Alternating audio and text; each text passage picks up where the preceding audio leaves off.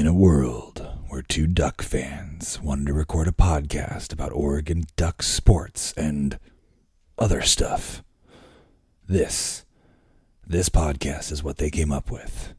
I know, it's not very good, but it's the best they could do. Anyway, welcome to the flock.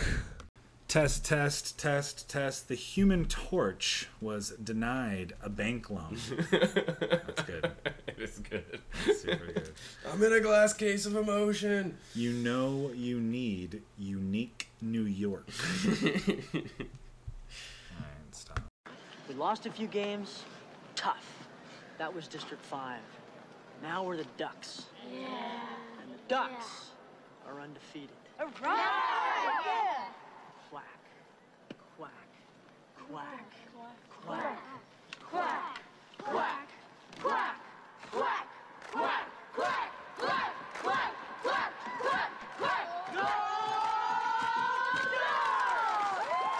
Hell was that? Welcome, everybody, to the Flock Pod. Hashtag 50. We made it, baby. We did it. We made it. We did the thing. We made it Dreams to number do 50. come true. Started from the bottom, now we're here, Shane. 50 was the goal though when we started. We were we It really was. We said like let's see if we can make 50 out of this. Yep. Now I'm thinking we could do, you know, 100, 200, 500. 500. I mean, let's just keep the it sky's rolling. the limit It now. really is. 50 it really seems is. like small bananas. I mean, we have a partnership now. Oh, I mean, yeah. shout out to westcoastcfb.com. Like, again, I mean, we can make magic happen. Yeah, we can big make things magic are happen. Anyway, let's get refocused here. You can find us at all of your major social media platforms and on Spotify at The Flock Pod. Please check us out. Give us some downloads, some likes, some shares, some love. Those beautiful engagements that use the algorithm to trick you. That's a whole different kind of conversation. It really is. But there's good content. Exactly. Um, I am at Coach Justin D on those same platforms. Shane, tell them where you are. You can find me at Shane Potter six on the Twitter for most of my sports takes, and at Waka Flocka Shane six on the Instagram if you want to see me with cats. I was gonna say for cat pictures. or exercise videos. the cat pics are great, man. The yeah, cat pics are really know, great. I'm a cat dad. Well, I'm a dog dad, so that's pretty much all my Instagram is basically that and that and Avatar stuff. So if you're like a weird anime nerd and into Boston Terriers and you like cats, check us both out. Yeah, yeah. Some quality content. The place for you. yeah, then. some quality, quality content there.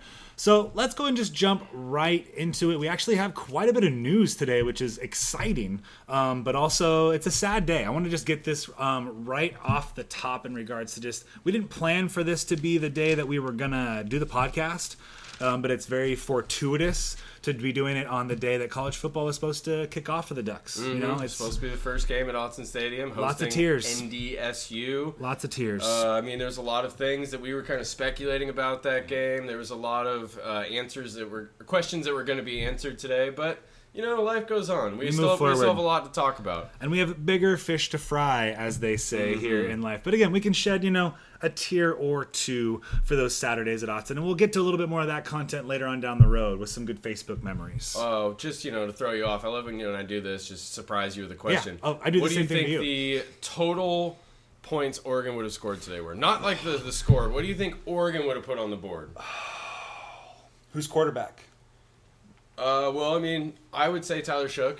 Or just according to all the news that had come out as of late, you know, Cristobal kind of hinted at the fact that he probably would have been. I think they struggle. I think that NDSU's defense was pretty legit. I Mm-hmm. think their coaching staff would have schemed up some. I think this would have been like a not quite the the Boise State debacle of old, which we had a reminiscence of a few days ago. Shout out LeGarrette Blount for uh, for delivering a beautiful punch. I'll never forget I watched that when I was at Burning Man. Like that was just, just like a weird memory in this little cafeteria on a TV and the only place I got good Wi-Fi. And I was so sad for like an hour, but then I'm at Burning Man, so I wasn't sad anymore. It was funny because like when that happened, I was so just like livid. I was just seeing red because that game was just so frustrating Yeah, to watch. yeah. It almost felt like I did it with my mind. Like I wanted LeGarrette to punch that guy so bad. Well, there was a lot of stuff going on behind the scenes, but we're not going to get completely sidetracked by Mm-hmm. that. I think Oregon puts up 24 27 points. Oh, wow, But I think they win the game because of that defense. Right. You Oregon know, was, you know, yeah. best defensive squad we've seen in Oregon in a I while. I think it would have been like a 27 17 kind of game because NDSU's legit. I mean, that's a legit roster. The first game of the season's always kind of weird. A lot of penalties and stuff. I was gonna say like 42. I thought the a lot of people I saw were in like the four, 50 somebody threw out there. I was I, like, I think this receiving class at Oregon this year is a lot better than people are giving him credit for. I think J.R. Waters coming back. He's A lot of options. explosive. I think Delgado and Pittman are really going to come into their own as like those possession kind of underneath receivers, and then we got those deep ball threats. Um, Devin Williams from USC that transfer, uh, but you know, again, you never know. And it's just it's a beautiful day for points outside. I don't know if you've that's been also true. today. It is a beautiful day, It's and I just it's like a high scoring Oh, feel out to there. be at Autzen today would have been so nice. Also, today's the day that uh, Vernon Adams made his Oregon debut a couple years ago, and I don't remember if that was at Arizona State or if that was at Autzen, but it was at like sixty-three to Yeah, fifty-eight, gonna like ridiculous like, the final score was like 120 points. Had to be a Pac-12 after dark game. I don't even need to see Oh, what time it was to know that it was. um, but yeah, shout out uh, Big Play VA, um, always one of my favorites, and uh, still doing some big things, training quarterbacks and things like that, and looking to make another run in the CFL next year. So shout out to VA. He, yeah, he uh, opted out of the CFL contract, but I, I didn't really think about it. Their season was canceled, so Yes. opting out didn't really mean that much. But yeah, Yeah. this is the year for backup quarterbacks. I feel like with Yeah. you know the potential of people getting COVID and whatnot. We shall see. We shall see. So let's get us back on track here. I took us a little bit off the rails there, but we'll get back to some Facebook stuff. Um, Pac 12 football had an exciting announcement a few days ago where they have basically. I don't know. Collected these these new tests for COVID. Shane, tell me a little It's, bit more. Uh, Pac-12 has announced a partnership with. All right, there it is. I believe it's pronounced Quidel, who's a diagnostic t- testing corporation. Basically, what this partnership is bringing to the table is uh, the availability of rapid testing. And the cool thing about this is we, you know, Pac-12 had kind of been looking at the January 1st jumping off point for seasons to for athletics to resume, and now they're kind of thinking it might be a little bit sooner. Uh, the availability is there. The Pac-12, the biggest issue the Pac-12 had and why they postponed the season was the lack of testing. And they also didn't want to take away testing from the, the communities local that needed community. it. Yeah, Exactly. And you're hitting on a good point. It's that rapid testing, right? And Mm-hmm. that's where the NBA's had so much success with this saliva test that they've helped pioneer. That I guess baseball is now also using. So when you brought it up initially, I was curious if it was the same test, but it sounds like this is more of the similar one that you see on Hard Knocks, where they're in the nasal, kind of like a little swab, where it's not Mm-hmm. Yeah. the deep, deep swab. Right, they're not tickling the brain, but they're just getting in there. And yeah, this is, you know, daily testing and I think it's like 24-hour results. So even if there were were to be an outbreak, the the containment of it is kind of the biggest hurdle for you know all of world society The, right con- now. the containment and then the quick tracing. Exactly. Yes. Yeah, Uh-huh. and then just getting it under wraps because you know we it can it can snowball so quickly in a as, situation. As goes right into our next point with you know just a just a flock favorite. Somehow, some way, the Tennessee Volunteers always seem to make it onto this beautiful podcast. Like literally almost every other episode. Tennessee, we don't hate you. I mean, I hate you kind of because you wear the color orange, and it's like you're the Volunteers. We don't really get that. So I mean, I guess it's kind of like a love hate thing. But they actually had it's a Saturday. They had a scrimmage planned for today, and I don't. I thought it was supposed to be like broadcast, and because Texas was kind of doing something similar, where they were going to mm-hmm. broadcast this big scrimmage. But they have 44 players on the COVID slash injury list, and I couldn't find anywhere that where they actually specify who's COVID and who's hurt. Because I mean, it could just be a superfluous amount of injuries. You never know. It's true. But it, it's just it's laughable. I mean, this is exactly why the Pac-12 is doing what they did, and you can trust me. I want football back on the West Coast as much as anybody. I I mean. I love football. I I have a weird relationship with football. Yeah, me It's too. it's difficult. It really is difficult, but I love watching it. I love the collectiveness of 65,000 people coming together at Autzen Stadium for one singular purpose, and it's a beautiful thing to watch. But we need to be safe. And mm. this is the thing where this is exactly what we didn't want to have happen here, where they had 30 eligible players. So instead of scrimmaging, they practiced, which makes a little bit of sense. Which, and again, it's it's one of those things when everybody was so upset when the Pac-12 postponed the season was like you're almost just trying to avoid this situation where it's embarrassing because you're you, you're just like looking like, oh yeah, we kind of don't have it as, as under control as we thought we did. And with the Nick Sabans of the world saying how you And know Davos. safe and exactly, yeah, yeah. Come on now. Well, and let's be honest. Let's be real. The Pac-12 could have tried, but their local governments probably weren't all that game. So Oh, it was a sure. weird. It was a weird political, athletic agenda kind of going hand in hand there uh, to delay things at the very least until January, as you mentioned. But hopefully. Again, now with this rapid testing, um, we can avoid situations like what happened at Tennessee, where it spread so quickly due to that lack of quick, you know, comeback, you know, on the test results, which is so important and so imperative. And then it's a situation too where I'm sure everything was fine, all systems a go, and then you know like oh we're gonna have this scrimmage on TV, and then they do their last round of testing before the scrimmage, and then like boom, boom, boom, boom, boom, and then even with like false negatives and stuff, you still you got to test them, you got to quarantine them while that uh, secondary test is going through and all that. Just a lot of hurdles there. Well, you can see situations like this, and forgive me, I don't know his full name, and this is I'm going to bring it to Oregon here in just a second. But um, Paige VanZant's boyfriend, who's also a fighter who fights for Bellator, um, was supposed to have a big fight this weekend, tested positive for COVID, and he doesn't know if it's a false positive, you know what it is. The testing in Bellator has not been as good as it has been for the UFC events, and so you're seeing this across other sporting events. They live in Portland, you know, they they were training out of Oregon, they've now relocated to Florida, but that's where it kind of correlates with the Oregon connection there. But you're seeing this happen in other athletic venues where they're being even more careful with more resources, and it's still happening. Mm-hmm. You know, And so even like, I mean, Coach Cristobal has talked about what the team is doing now. Right now, the players are at home as uh, they're coming back September 20th uh, because the students' school resumes on September 29th, I believe. Well, of course, they're all doing the fill the sleeves challenge, Right. The Aaron Feld fill the sleeves challenge. Which, if you haven't donated yet, to go donate to that. Oh yeah, absolutely. Um, Special Olympics, it's Yes. a big thing. Needs Big to be cause. really needs Coach the, the Feld, extra funding. probably my favorite coach on that whole coaching staff right now. I- Ooh, that's tough, I but yeah. almost dropped an f bomb. Right there. That's close. That's how much I love you, Coach Feld.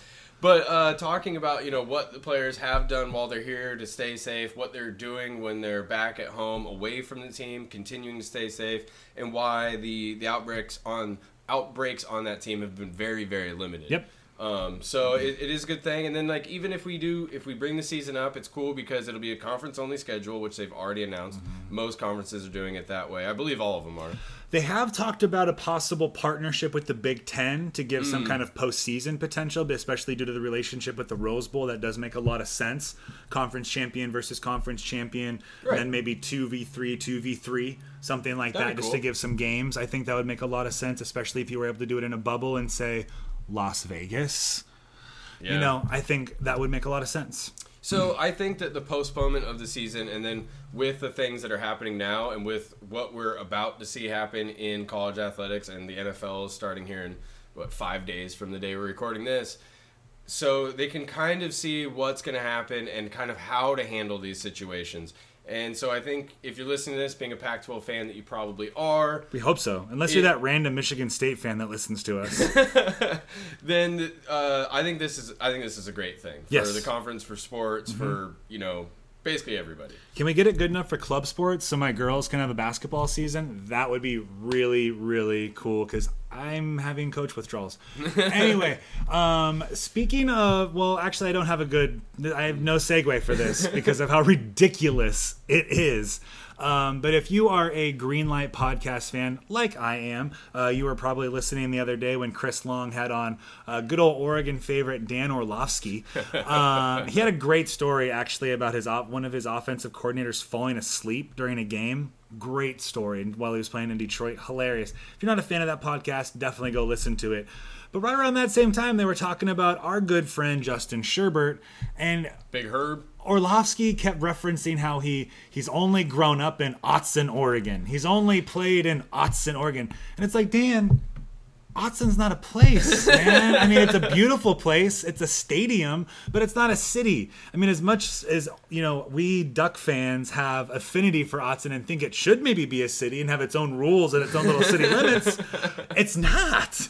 And so I just it's it's just baffling to me how a guy that's on ESPN and that gets paid a lot of money doesn't know that there's not an Autzen. And he even called it Oregon, I think, the first time, and then Oh, he kind of went into good. it. But it's like, come on, Dan. Come on. Well, it's one of those things too, where he probably, you know, he was like thinking, he's like, I know where Justin Herbert's from, and he's like racking his brain. He goes, Autzen. Austin, Oregon. Yep, Yeah. yep, And like- exactly. and then just rolled with it. And, you know, it's like he probably was told that, it, you know, like, hey, Dan. I hope so. I tried to tell him on Twitter and I didn't get any response. So I don't know, man. I hope you got the help you needed, Dan. He was probably, I imagine Dan Orlovsky's response was kind of like, eh, whatever. if I was like smart enough with like memes and like digital stuff, I would have gone into the scene from Ace Ventura: Pet Detective at the very end when she's like, "You know what this is, Dan?" when she's doing all that, that's I would have like somehow spun that into something hilarious. But I'm not talented enough. So if you're talented enough, someone please create something like that for me because that needs to happen. Um, moving forward with the talk on Big Sherb, and the Big Sherbert is definitely getting a lot of love on Hard Knocks. Um, we talked about it a little bit pre-podcast. I actually haven't watched Hard Knocks myself, but I've done a lot of like done a lot of the YouTube clips and kind of caught up a little bit that way. Shane is basically a Hard Knocks expert at this point, dropping all four episodes in basically the last 48 hours. So he is our Hard Knocks expert here on the beat to give us the Hard Knocks report. Yeah, yeah, yeah. So yeah, powered through uh, a lot of documentary style football in the last two days. They do a great job making it. It really is. It's a really good show, and I really like this season too because uh, there's a lot of things going on kind of outside of football to focus Yes. on. It's not as centered in on players getting cut, Yes. which has always been kind of my knock on Hard Knocks. Uh, before is that it was just so so focused on like the the slimming of the roster and everything, and this this season's been a little bit different. Also features. You know, Big Herb, a guy that we're very invested in, and my Los Angeles Rams. So I get to get all my my Sean McVay content in. I just get to watch him smile and go, "What a good coach." So do you have do you have a does your wife watch this with you? No, So she hasn't like- developed any kind of like McVay crush yet. No, No, okay. no, no. She's very not into football. Even today, I was kind of like I was watching it. So I'm watching it on my phone. Shout out Jake Englehart shared his uh, HBO Go.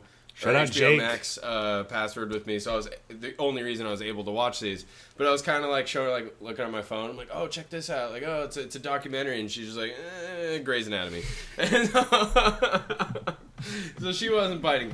Anywho, Those Seattle nurses, man. so you're right. So we uh, we've talked a lot about Herb and his potential in the NFL, and we've like done a lot of speculation. This is the first time that we've kind of gotten to see a little insight into the future and what he's going to look like.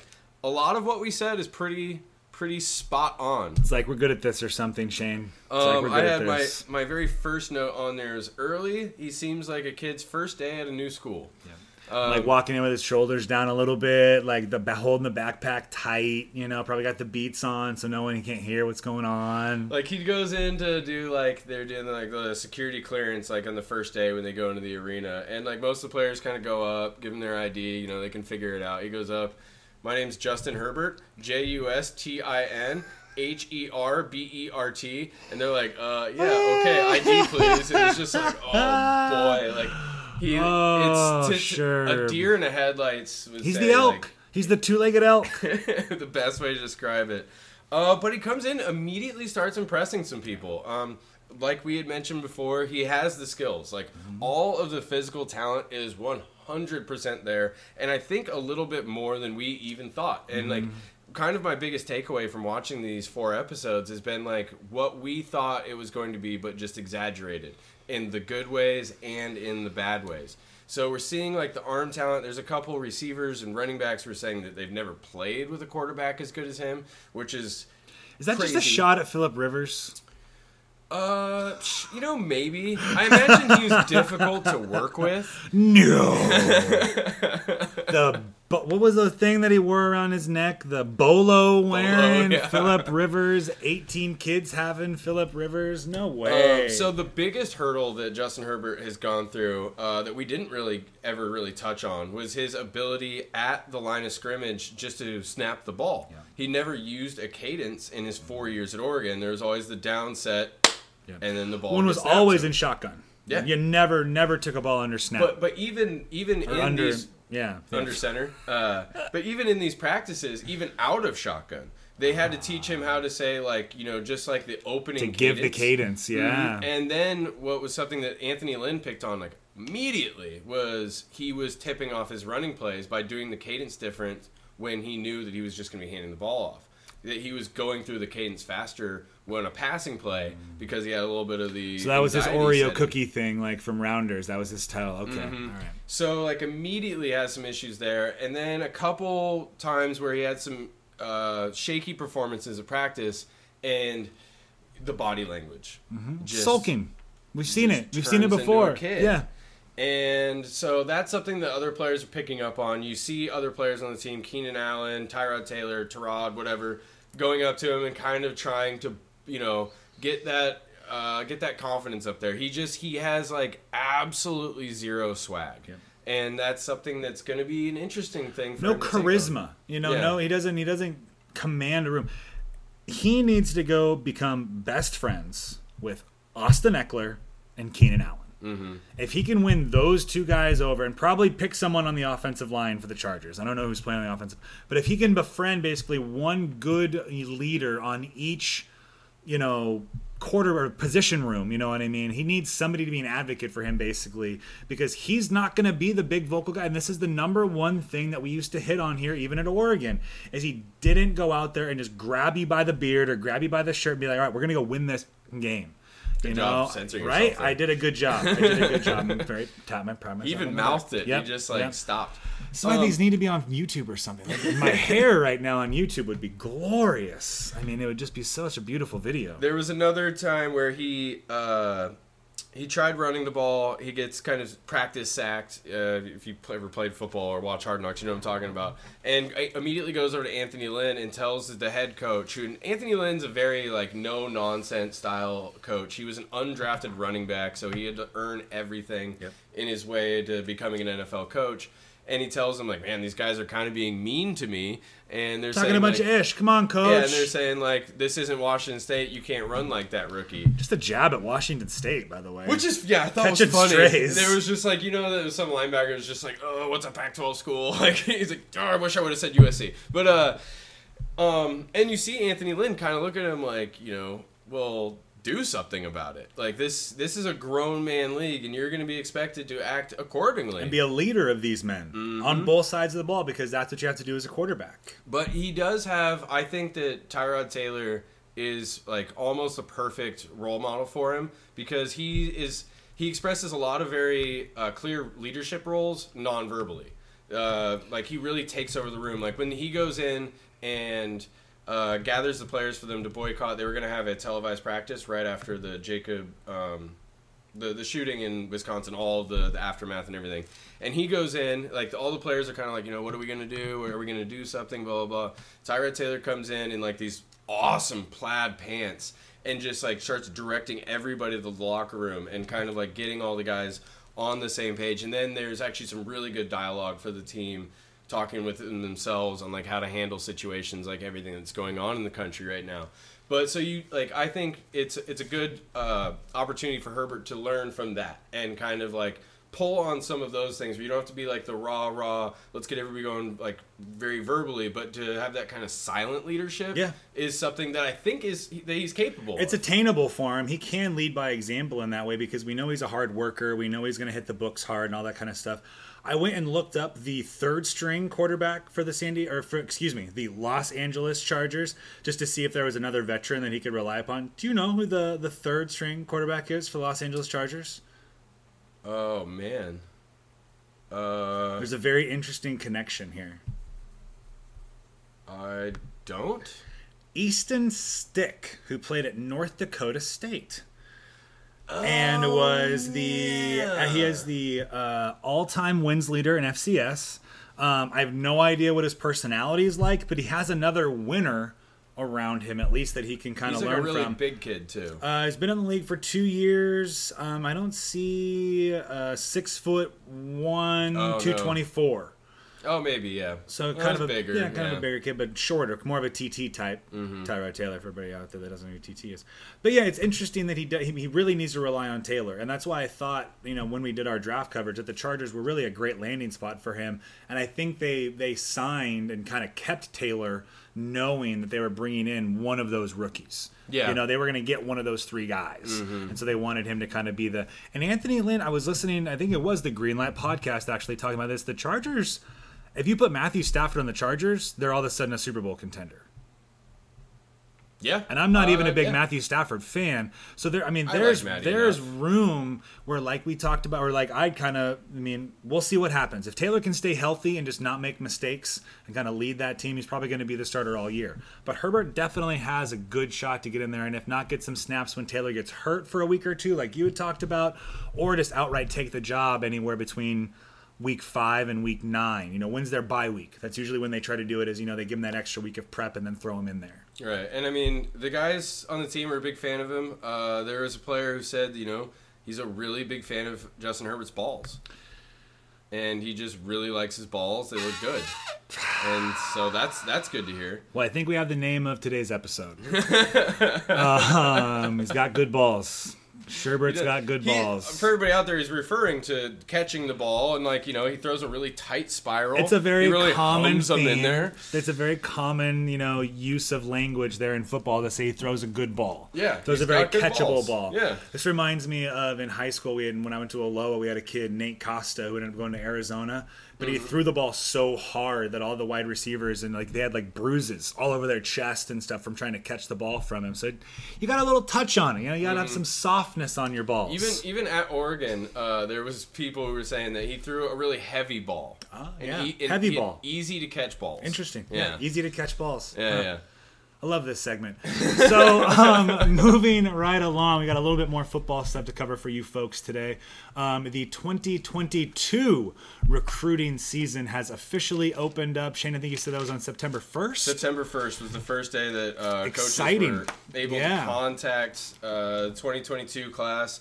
Um, I mean, as you know, all sports go, there's some like non-official recruitment. that oh, we love on. those non-official verbals. Mhm, and a lot of like the players are you know the biggest im- like kind of wild cards into this because they can contact these high school kids talk to them the coaching staff and the recruiters are the ones who can't um, so right when it opened midnight of that uh, of september 1st um, Oregon's recruiting staff sent out dozens of social media posts to players who uh, potentially could be receiving scholarships.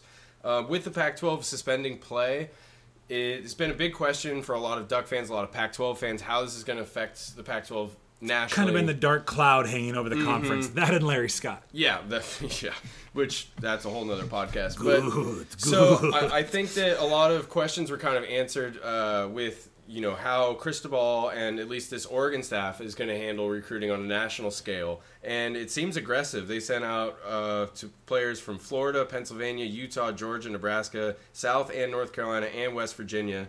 Um, all while still kind of doing some in-home recruiting. Uh, we know in like the 2021 class we have Keith Brown coming, Yes. the highest rated Oregon prospect in a long, long time Long, since long time. since Thomas Tyner, I believe. Makes sense. yeah.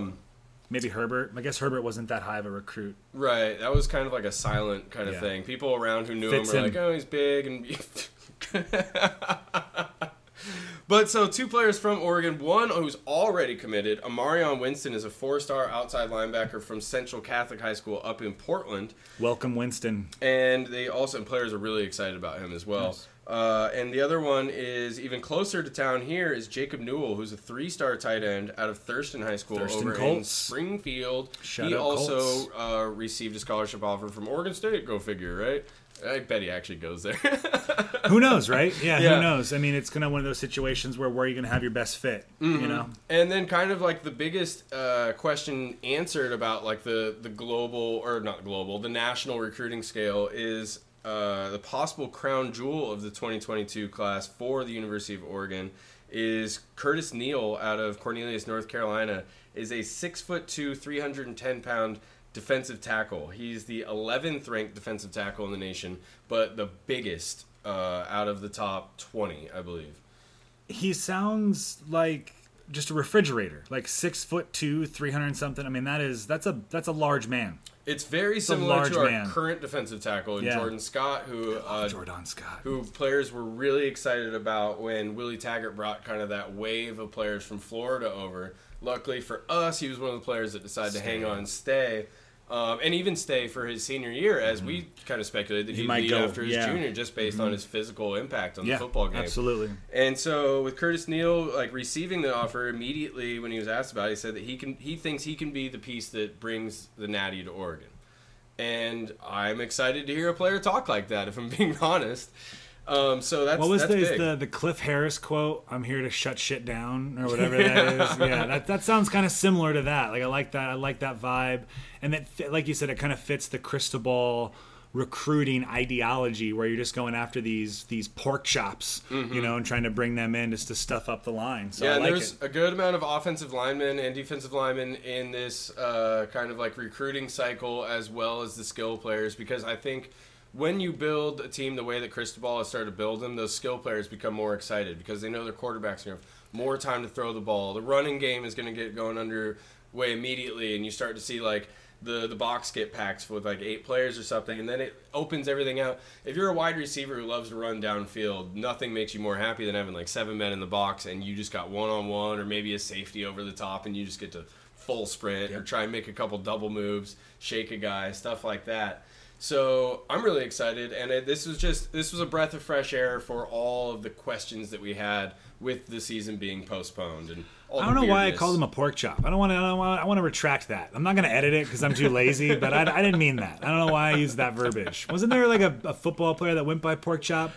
Probably. It Yeah. sounds like a '90s thing. Yeah, I don't. I don't want. I don't like that. My fault. My fault, flockers. Yeah, it My has fault. some some stuff there. Yeah, I, don't, I want. I want to. I want to retract that. My fault, flockers. That's good. You know, you, we don't have to delete it. It's good to admit your We're mistakes, aware. build off of Exactly. them. You know, we we're, we're very conscious of We try to be. Yes, we try to be, and sometimes think you know a little word vomit there. So I don't even know what Plus, that was. Plus, we do all this live, man. These are these are this is hot recording. I'm not right used here. to talking. I've spent a lot of time by myself lately, so I'm not really used to this whole talking to other people thing. It's kind of a, I like feel like uh, what's his name from, uh, oh, what's the Castaway? Tom Hanks. Tom Hanks, Yeah, yeah. Zuko's like my, you know, Winston. I actually just bought that movie because my wife hasn't seen it. She's one. not a big Tom Hanks fan, but like, I'm like, come on, like It's a good I feel like if this is gonna turn, it's not big. You know what I mean? Like Yep. it's. Anyways, that's a. It's fitting. It's a very Right. fitting movie, I think, for right now. And uh, Bill Simmons has a great solo rewatchables. That's that's that actually what led me to buying Ah, it. Yeah. There you go. There you go.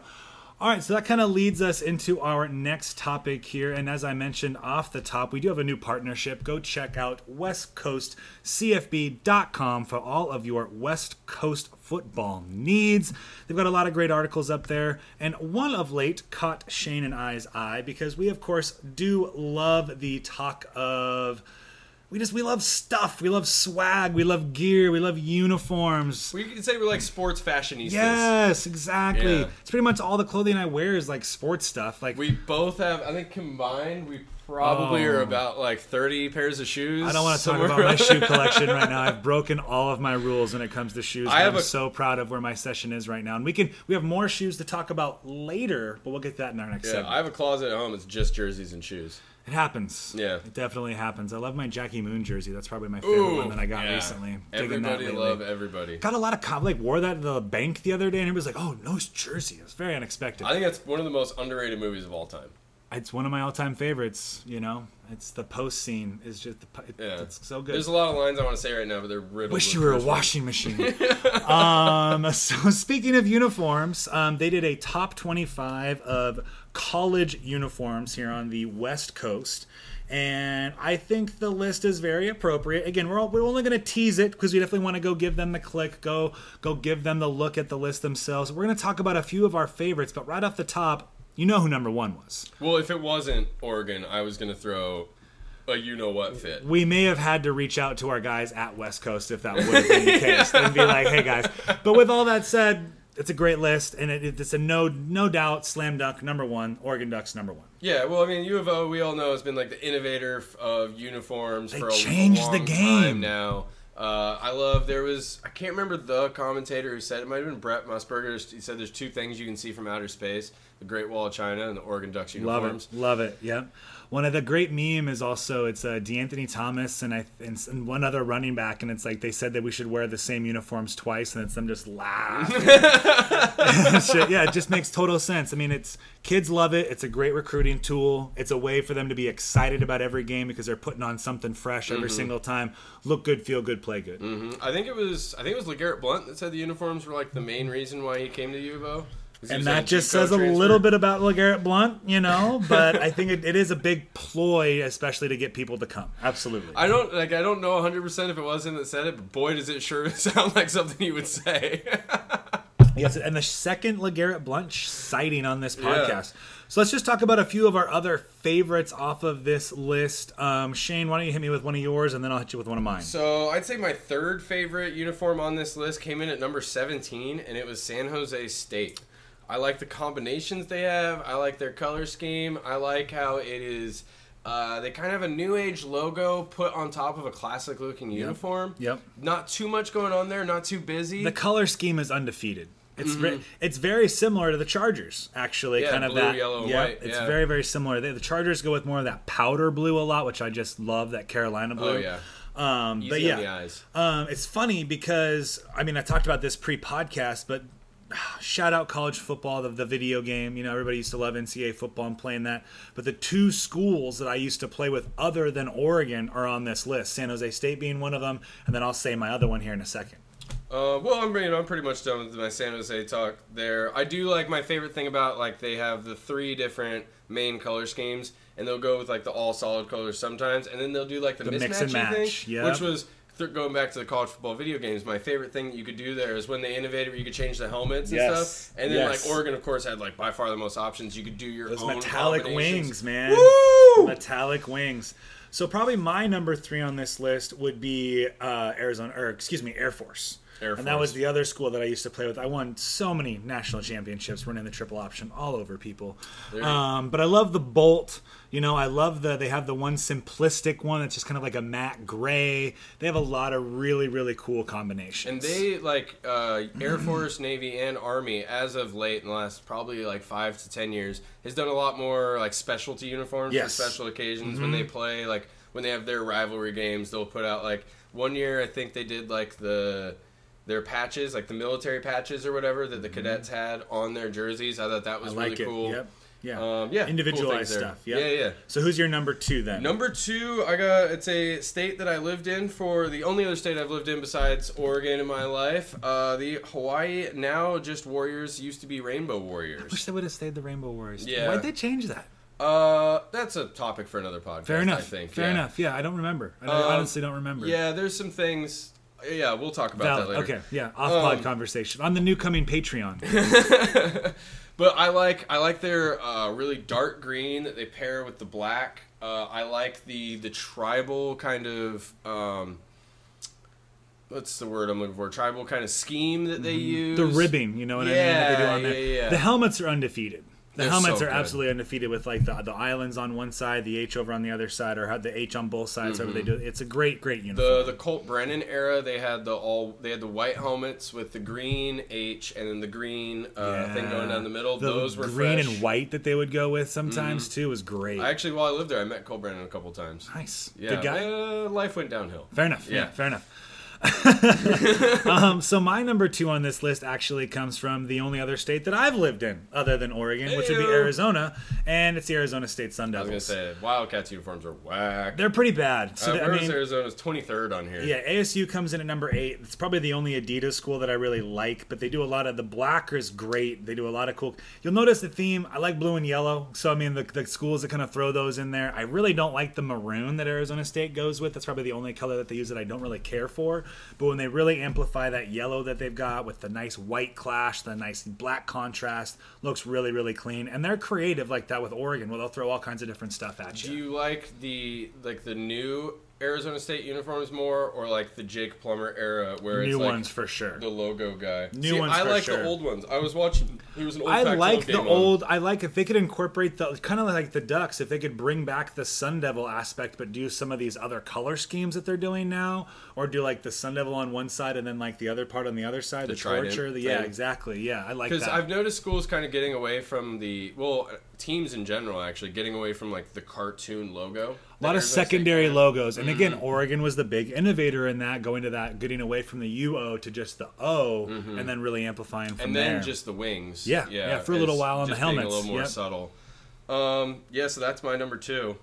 Uh, or no, that was your. that was my two. number two. Who's your number one? Get off my lawn, Shane. You didn't live in! Arizona. Got a little lost there.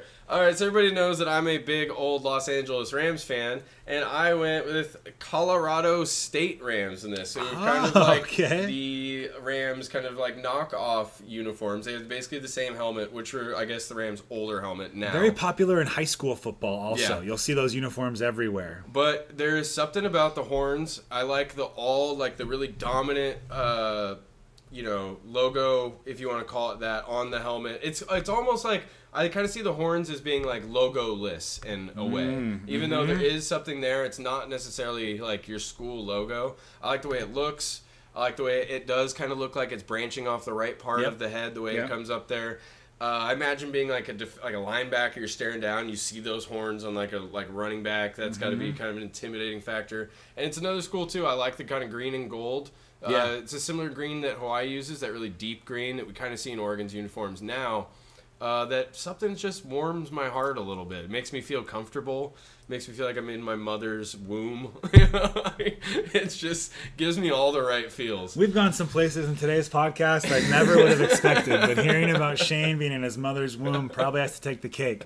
So, uh, my number one uh, from this list uh, would be uh, number 10 on their list Wyoming.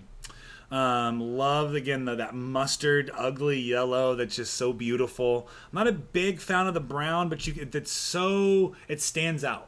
I know? like the brown in their color scheme. That's what I was about to say. It's it's not like a, and again, it's not that ish brown. Yeah, you know, yeah. it's got a little bit more of a hint to it, and that yellow really gives them. They do a lot of the white combinations. Actually, very similar to a color scheme of a team we were supposed to be playing today, as the University of Oregon Ducks versus North Dakota State. So mm-hmm. similar and I in like that their way. cowboy logo too. Yes, yeah, Yeah, I like the helmet mix up that they do there. So, yeah, great, great article. Definitely go check that out on westcoastcfb.com if you'd like to see more, see who was number two through five, because we didn't tell you. We didn't tell you because we like to leave you. There's some surprises. There are some there. surprises. Yeah, so a go little check bit them of out. tradition. tradition. Uh, yeah, and uh, Colorado One of the State was in there schools- at, at 15. So if, that, if that's a you know a little, One of those schools doesn't even have a contract right now. I think. Not that I'm aware of. there's Yeah. a there's a little a little hint there for you. Um, all right, so we're going to go ahead and take a quick break. Uh, we will be right back with some more basketball talk and, of course, shenanigans. Quack, quack. And we're back. So we're going to jump right into some round ball talk here. Oh, yeah, and we're definitely going to talk about some round ball accessories that we kind of hinted at earlier, also. And let's just jump into those right now. Uh, really exciting news. These are probably some of the all time favorite Oregon PEs that have ever been released. And Shane's going to tell you a little bit more. Yeah, so I was very excited to hear this. My wife may not be so excited. I'm kind of hoping she's not My listening bank to account. Look at go go look at Nick Young talking about shoes, and you'll understand the way I feel about the shoes. yeah, we we look up to PJ Tucker. Yes. Um. So the Oregon Duck inspired Jordan fives. I don't Oh. know if you're familiar with these. Go ahead and throw them up on the Google machine. We'll put them up on all of our social media and stuff. Are being released to us, the common folk, at the The commoners. at the Oregon Duck bookstore on September. the town 12th. folk here in Eugene, Oregon. Yeah, so they, these shoes were originally given, uh, they were a team edition given to the Oregon Duck football team back in 2013. Um, they have been sold on StockX for $5,500 and $6,000. There is also a shoe up there right now if somebody's asking for $10,000. Um, and they are going to be available at the bookstore here September 12th. They're going to be $225 a pair. Much, much, much cheaper than what they're going for on StockX right now. Yes, Um, so this is exciting. I don't know how big this line is going to be, but I think, you know, if you're a fan of the podcast, you want to meet us, go ahead and look down in that line on September 12th. I'm sure I'm going to be posted. Um, I'm gonna try. I may be on my uh, my birthday trip of a of a mission here, but we'll see. I may have a representative there in my stead. This last football season, the uh, Oregon Duck football team was issued Oregon Duck inspired colorways with the Jordan 7 before the Rose Bowl game. So, if- And if those were pretty cool. Also, yeah, the old school. what they were motivated to play for, it was they just got some fresh kicks. So yeah, so that's really exciting news for all you sneakerheads out there. Um, yeah, just uh, go buy them. I'm sure they're gonna sell out quick. Yeah, if it's going to be quick, the line's probably going to be absolutely crazy. Who knows what kind of you know minimums and stuff like that they're going to put on? I'm, I doubt you're going to be able to try a pair on before you buy them. So let's just be can try yeah. shoes on in general right yeah, now. let's just be aware, people, that this is going to be probably a very quick moving and a very hectic process. I can only imagine. Mhm, and I did not see any sort of number of you know how many of these shoes they're making. Um, I'm sure, there's going to be secondary sales all over online as well as they might do some online sales. I didn't see, but I saw September 12th. They did say that it would be available at the Oregon Bookstore, so you can go down to campus. You know where it's at, and uh, buy some shoes. Yeah, we shouldn't even be telling you about this because really we I- want the line I, to be. as I was saying that, I was like, "Damn it!" Like, right in the middle of this, I was like, "Huh." Uh, but if we don't get a pair and somebody out there gets multiple pairs, make sure to hit us both up. Um, so we always love talking about shoes and stuff like that on the podcast. We're going to jump into some more hoops talk here. Um, Shane put up a really nice poll on the Flock Twitter machine talking about um, Mr. Bol Bol, the Bolasance, versus the Great Kombucha, uh, the Slim Duck, Miss Chris Boucher, whatever you want to call Have him. Have you seen what his nickname is on Basketball Reference? What's it now? Swatter Boy. Oh, Which I at first I was like, that's the dumbest nickname ever. But then I realized it was a play on Water Boy. Yeah, And I'm like, I kind of like it. Slim Slim Duck is definitely, or my personal favorite, the Big Kombucha. Big kombucha. The like Kombucha that is a great, but he needs to get a little bigger. And both these players need have that same kind of thing where you just look at him playing and you just want to give him ten sandwiches. Well, Booch is getting bigger. He's Little bit. filling out. Little He's- bit. He had nothing going on in the arm arm department. Now he's got like some guns. He can get down there, and, and Toronto has been willing to play him a little bit at the five, and they need all the help they can get right now. Um, so I Yeah, actually wouldn't be surprised Boston to see. Oof, I would not be surprised to see him get some more minutes here in Game Four or Game Five, um, moving forward. Well, that's I mean that's not really their issue per se. It's that Boston has too many players who can guard Pascal Siakam. That's And also a problem. I think Kyle Lowry's ankle is a little bit worse than he's putting letting on. on. Yeah, no, he's a stud. So I mean, the the reason why we're talking about this now is who who'd you rather have? You know, right question. now, who would you rather have, Bol Bol or Mr. Chris Boucher? And I love the Big Kombucha. People that have listened to this podcast know how much I love the Big Kombucha. That's why it hurts me to say this. I'd rather have Bol Bol right now. A, I think he brings very similar elements to what Boucher does right now. I think he's a better defender than Boucher is in the NBA right now because all, all Bol is being asked to do is protect the rim. He's, I mean, he can do a little bit on the perimeter, and I think he's a little bit of a better perimeter defender than Boucher That's is. what I was gonna say. I, I think Bol Bol's got a little bit more versatility, Yeah. but like as far as what they really do, I think Chris Boucher is a better def- a better rim protector Overall, yeah. just But- because a little more experience. And I, but I would still take Bol Bol, especially on the team that he's on. You know, I think if you were to switch their positions, then I might lean a little bit more towards Boucher. But I just think that because the Raptors are in such a win now mode, and not to say that the Nuggets aren't also, I mean, they're in the Western Conference semifinals, but their stars are young. I mean, they, they're going to resign Murray. They're going to resign Jokic. They're going to have those guys. They already resigned Murray? yeah, he signed. Murray's it- got his it's- extension already. It's really weird because he signed an extension, but he's still listed as having his current contract That's what it because was. doesn't kick in until his contract expires. Yep. Me and my boss went through this at work the other day. I was like nine websites later, and I was more confused. I was like, "Why do they do it that way?" But anyways, that's so that's why, yeah, there. I would rather have Bol Bol because of what he is now, and because of his ceiling projecting forward. I believe being higher than what Boucher could be. I think Boucher is going to be an NBA bench guy or a regular Journeyman. journeyman for maybe six to eight to nine years. I think he's going to Mm-hmm. have a successful career. I just think Bol Bol's ceiling could be a lot higher. I, I agree with the ceiling aspect, but I also think that Bol Bol's floor is a lot lower than Chris Boucher's floor. True. Uh, Very I- true. and maybe this is why I lean towards saying Chris Boucher is that I'm like a, a safe pick kind of guy. Mm-hmm. Um, but Chris Boucher, we saw, you know, had a good college career and probably would have maybe potentially won a national championship had he not torn his It's already a sad day, Shane. It's already a sad day. You're, why do you have to make me more sad? So Chris comes into the Jordan. Bell just box out.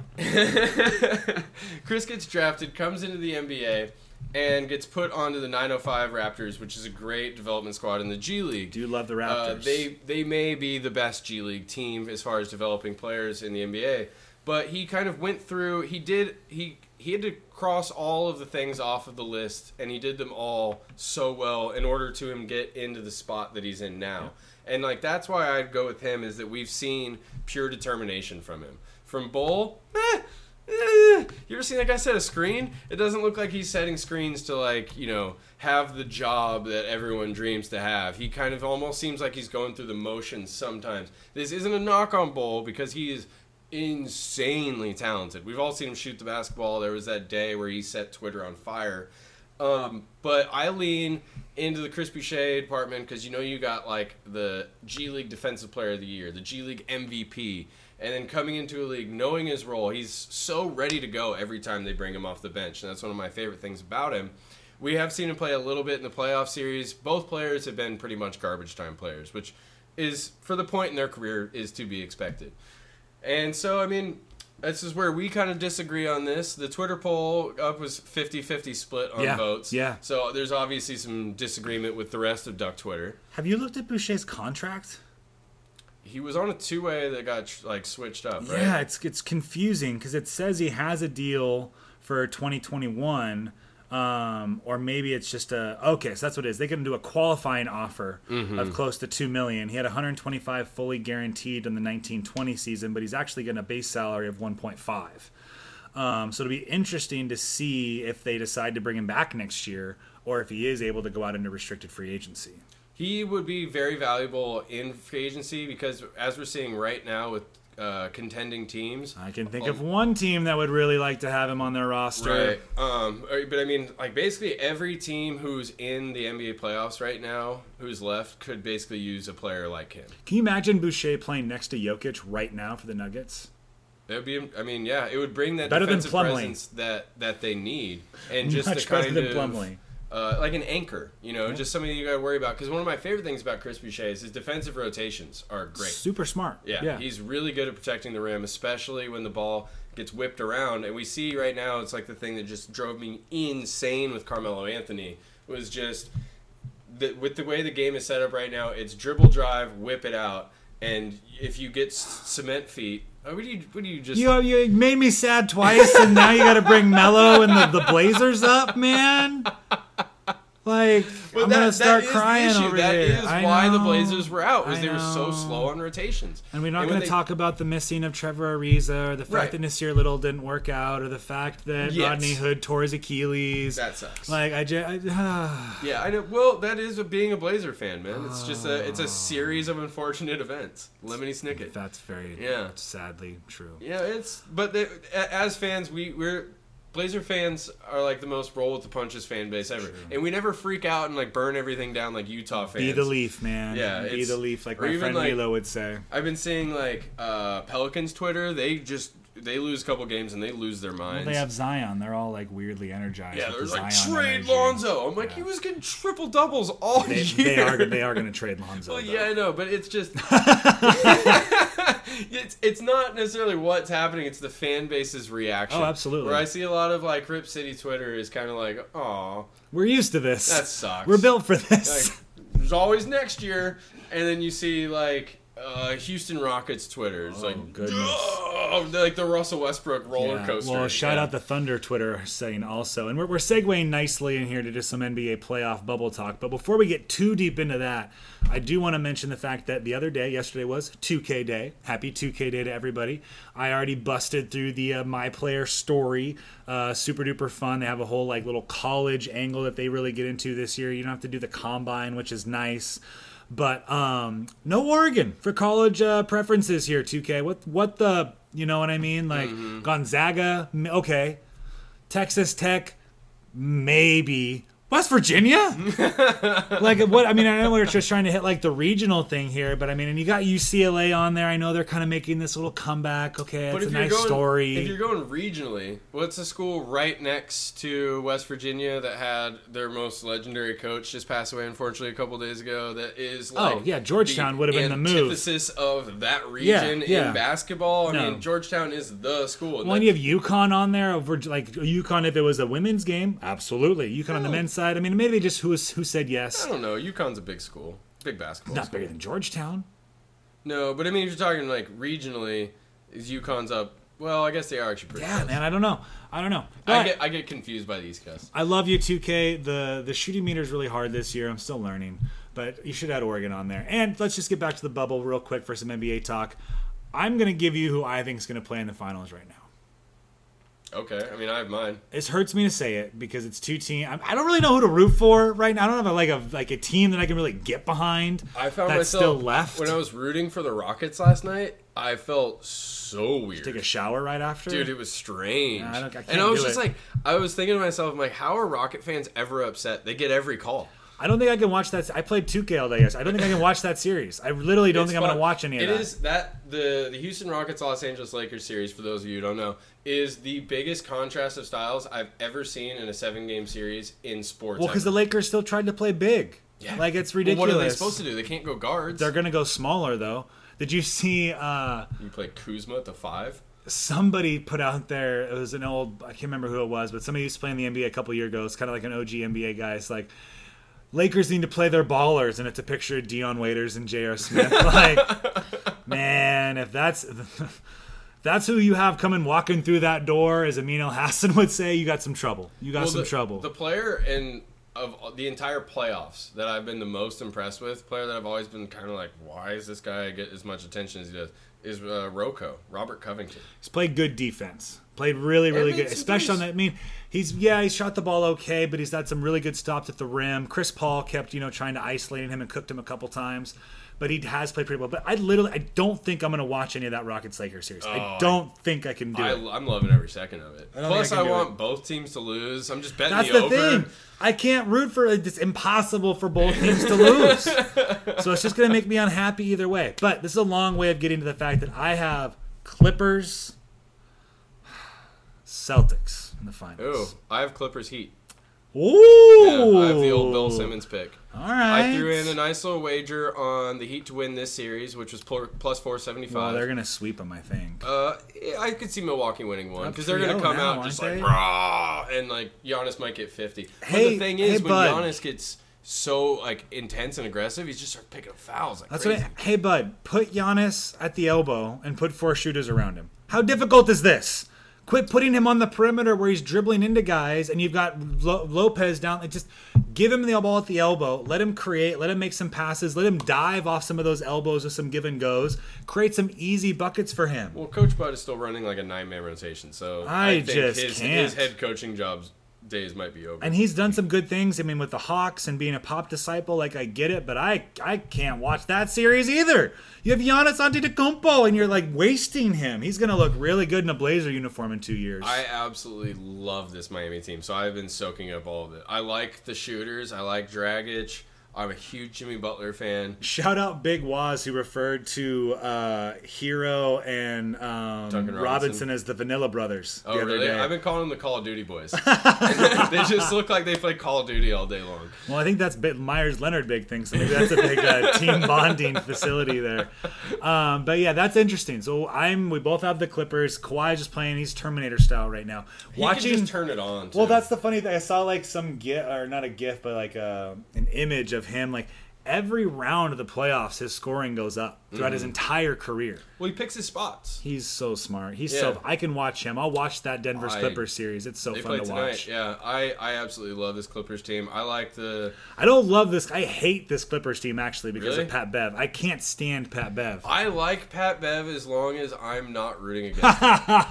If I'm like rooting for him, he is just so he brings He's such an like a human element to it though. Like Yeah. they're like anybody who spent a lot of time just playing rat ball outside, like you know a Patrick Beverley type player. When all of these bubble games have moments where it looks like like the sixth game of a Y run, where like three games or like three teams are waiting to play, and it's just like back and forth, back and forth, turnover, turnover, turnover. Like every bubble game has had at least one of those sequences. I love Lou Will, especially when he goes cornrows and he looks Lemon like pepper Omar, Lou. He looks like Omar from The Wire. That's good stuff. Uh, Shout out the Wire. I like Landry Shamet. The Morris, the whatever Morris they got, I'm not a huge fan of. I thought it was kind of some Nope. dirty stuff he did to Luka. Dirty, the last dirty. Series. I've never really been a big fan of the Morris twins in general. I like the story, but I'm not a big fan of Marcus in particular. So yeah, or the other one, Markieff, Yeah, that's valid. For that, That's for valid. that matter. But like they point. are like they. I mean, they obviously don't care about being the bad guy. So Good for them. One, it's funny. I was listening to a Ringer podcast. Uh, one of the guys on there is a big Mavericks fan,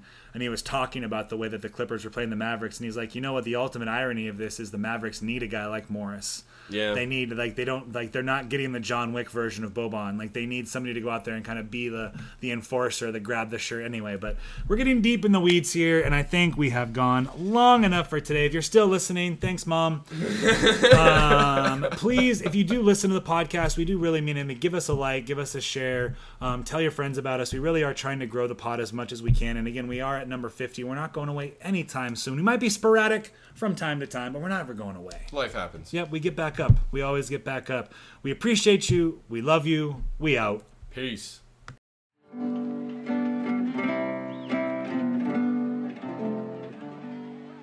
I gave my love a cherry that had no stone. Chicken that had no bones. I give.